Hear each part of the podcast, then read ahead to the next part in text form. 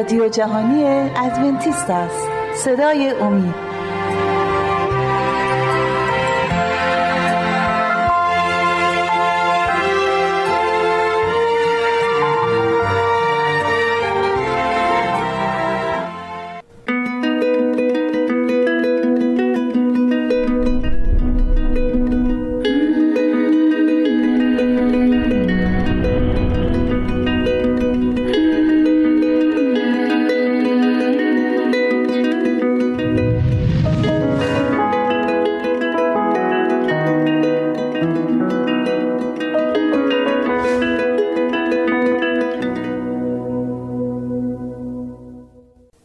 بر شما.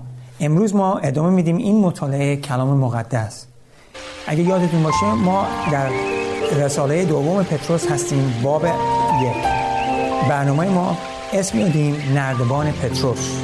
ما الان هنوز در آیه یک هستیم. دوباره آیه یک و یک بار دیگه می‌خونیم که به یاد بیاریم خداوند به ما چی داره میگه. رساله دوم پتروس باب یک آیه یک. شمعون پتروس غلام و رسول عیسی مسیح. به آنانی که ایمان گرانبها را به مساوی ما یافتن در عدالت خدای ما و عیسی مسیح نجات دهنده. من می‌خوام اینجا ما نقطه‌ای که به دست بیاریم عیسی مسیح نجات دهنده ما. نجات دهنده. بعضی ممکنه الان دارن می‌پرسن خب از چی می‌خواد منو نجات بده؟ چه دلیلی من نجات دهنده احتیاج دارم؟ من از شما سوال می‌کنم. اگر خدایی نکرده یکی از افراد خانواده شما یا خانواده خودم اگر در یک ساختمونی گیر کردن که در داره میسوزه و آتیش گرفته آیا یک نجات دهنده احتیاج نداریم که اونو بره نجات بده؟ صد درصد اگر ما کسی نداشته باشیم که اون شخص رو نجات بده اون شخص در آتیش جونش رو از دست میده و برای همین ما گروه های آتش فشانی داریم که می‌تونن بیان و تعلیم دیدن که بیان در این لحظه های سخت یک شخص رو از آتیش نجات بدن و آتیش رو خونسا کنن. و در همین ها ما اینجا می‌خونیم که عیسی مسیح نجات دهنده ماست. پس شما ممکنه دوباره بپرسین از چی؟ از خطر از مرگ از گناه. این نجات دهنده ماست. خودتون می‌دونین که ما در یک دنیای زندگی می‌کنیم که همه نوع ایراد و گناه و سختی همه چیز زیاده و خودتون دیدین و می‌دونین که زندگی سخته آسون نیست. ولی این یک نجات دهنده داریم که اومده و تو این دنیا جس پوشید و شد یک انسان و این نجات دهنده نجات دهنده شما و منه. پس ما یک نجات دهنده احتیاج داریم که صد درصد ما رو از از خطر نجات بده. در ابتدای کلام مقدس در کتاب پیدایش خداوند با آدم پدر تمام انسانها صحبت می‌کرد. کتاب پیدایش باب دو با همدیگه می‌خونیم آیه 16 و 17 آیه 16 و 17 و خداوند خدا آدم را امر فرموده گفت از همه درختان باغ بی بمانعت بخور اما از درخت معرفت نیک و بد زنهار نخوری زیرا روزی که از آن خوردی هر آینه خواهی مرد. خداوند در یک باغ پر از امنیت محبت آرامش شادی یک اختار عمیقی به آدم و هوا میرسونه. چرا در این دنیای پر امنیت که گناه وجود نداشت مرگ و مریضی وجود نداشت خداوند دست به این کار زد؟ شما تا حالا فکر کردین درباره اراده اراده آزاد؟ شما می‌دونستین که صد درصد خودتون می‌دونین که در وجود شما اراده آزاد وجود داره. شما می‌تونین امروز تصمیم بگیرین یک غذا بخورین فردا بگین من این غذا رو نمی‌خورم. امروز می‌تونین تصمیم بگیرین. من میرم مدرسه فردا دوست ندارم برم مدرسه. شما آزادین این تصمیم ها رو بگیرین. ولی در این آزادیمون یک خطری وجود داره. هر تصمیمی یک جواب در زندگی برای ما میاره. اگه تصمیم خوب بگیریم جواب خوب به دست میاریم. تصمیم بد بگیریم جواب بد به دست میاریم. خداوند اینجا یک اختار جلوی پای فرزندش آدم و هوا می‌ذاره. و این اختار دلیلش اینه. خداوند انسانو پر از معرفت و عدالت خلق کرد. در انسان گناه وجود نداشت ولی یک هدیه بسیار زیبایی به انسان داد در خلقش و اون اراده آزاده. و همه ما در این دنیا وقتی به دنیا میاییم با این اراده آزاد به دنیا میاییم. و در یک زمانی تصمیم می‌گیریم یا به راه خوب بریم یا به راه بد. اگر گوشامون باز باشه به خداوند به دنبال اون میریم. اگر گوشامون بسته باشه به دنبال شیطان میریم. پس اینجا می‌بینیم که خداوند این امتحان و جلوی پاشون گذاشت برای اراده ای که درونشون بود. که نشون بده و ببینن که خداوند می‌تونه اینا رو با تمام وجودشون اطمینان کنه که می‌تونن حیات جاویدان رو داشته باشن. ولی متاسفانه می‌دونیم که داستان به راه اشتباه رفت. هیچ اشکالی در کار خدا خلق خدا نبود. دوست عزیز خداوند کامله. همه چیز کامل آفریده و همه چیز زیبا بود. ولی به خاطر اراده آزادی که درون ما هست ما تصمیم گرفتیم که راه اشتباه رو برداریم ولی ما می‌خوایم اینجا ببینیم که چرا دلیل دومش بود که چرا دلیل دوم چیز که خداوند این امتحان رو جلوی پای آدم هوا گذاشت. میریم به کتاب اشعیا باب چارده کتاب اشعیا باب چارده و اونجا می‌خونیم از آیه دوازده. ای ظهر دختر صبح چگونه از آسمان افتاده ای؟ ای که امتها را زلیل می ساختی چگونه به زمین افکنده شدی؟ و تو در دل خود می گفتی به آسمان سعود نموده کرسی خود را بالای ستارگان خدا خواهم افراشت و بر کوه اجتماع در اطراف شمال جلوس خواهم نمود.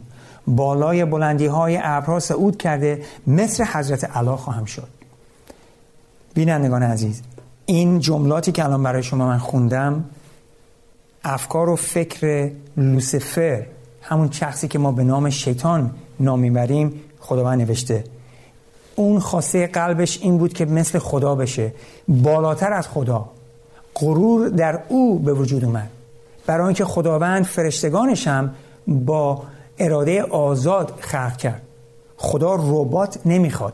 می‌خواد همه افراد دنیا تمام فرشتگانش با محبت اونو ستایش کنن. چون خدا لیاقت محبت و عشق داره. ما وقتی خدا رو بشناسیم عاشقش میشیم. اینقدر خدای خوب و فوقالعاده ای است. در شخصیت خدا هیچ لکه نمی‌بینیم.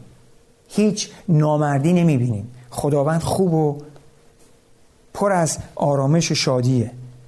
ولی شیطان این اراده آزادش استفاده کرد و گناه کرد و سقوط کرد. و می‌خونیم در کتاب پیدایش که شیطان اومد یک روز در باغ ایدان و اونجا انسان رو وسوسه بده و اونا رو هم به راه عجیب خودش بکشونه. و اینجا ما پیدا می‌کنیم جوابی که چرا این دنیا امروز به این بدبختی افتاده. در کتاب پیدایش آیه باب سه آیه یک ما می‌خونیم و ادامه میدیم. و مار از همه حیوانات صحرا که خداوند خدا ساخته بود هوشیارتر بود.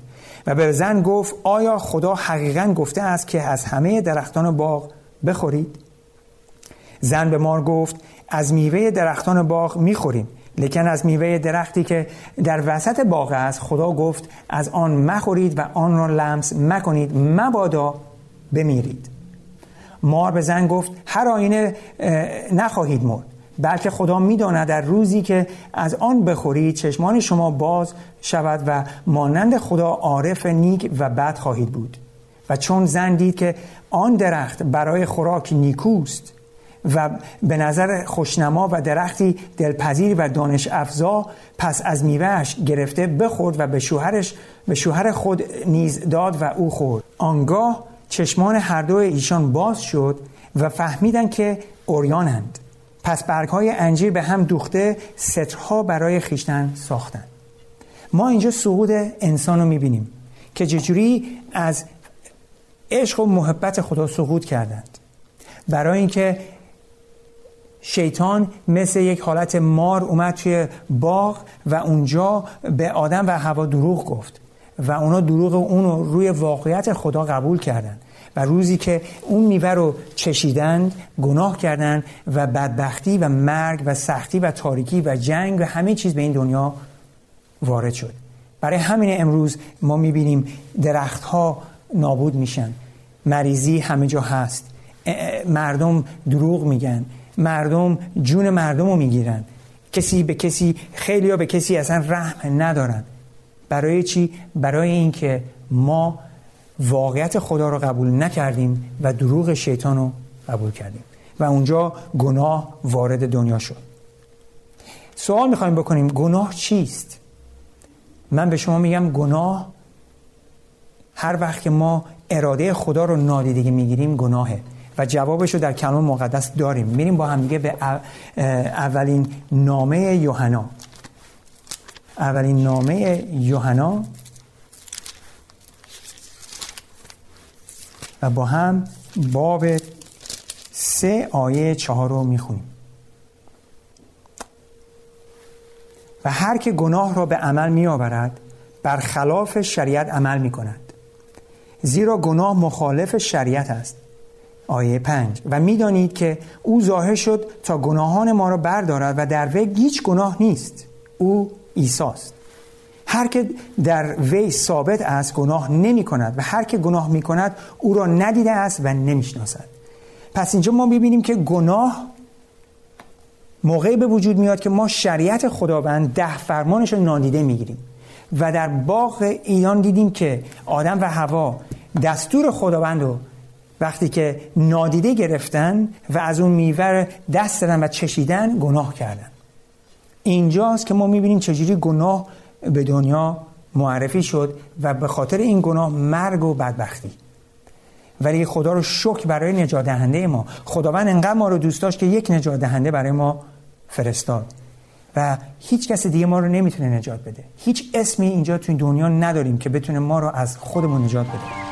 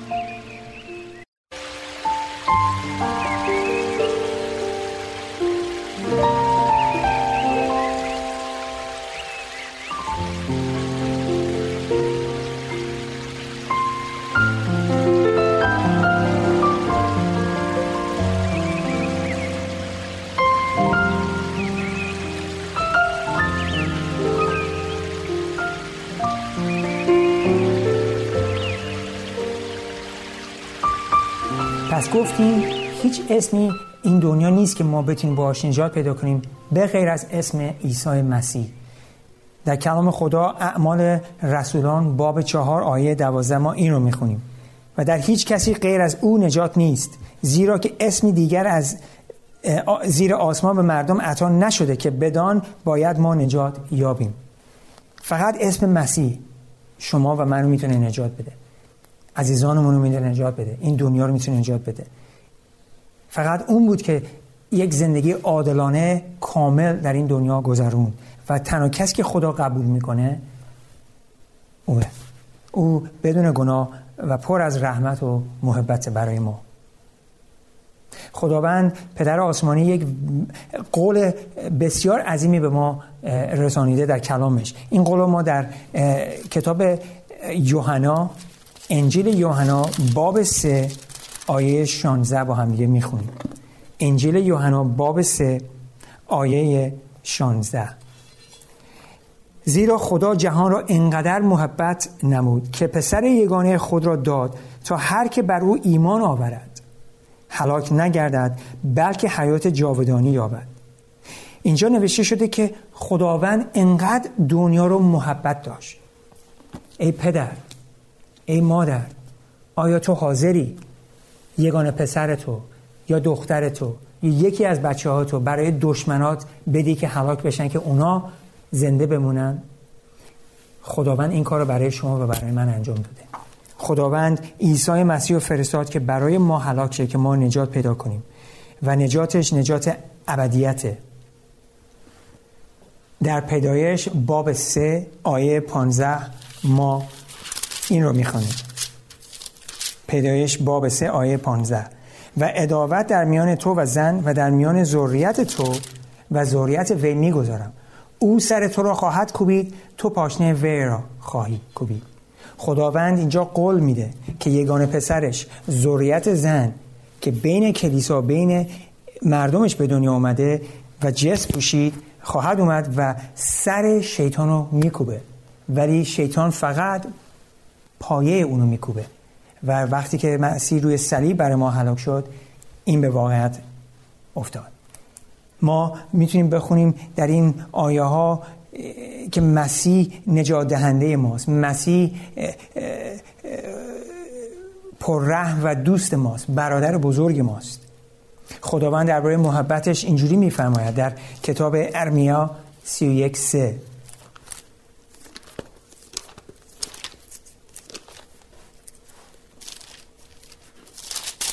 خداوند فرموده خداوند از جای دور به من ظاهر شد و گفت با محبت ازلی تو رو دوست داشتم.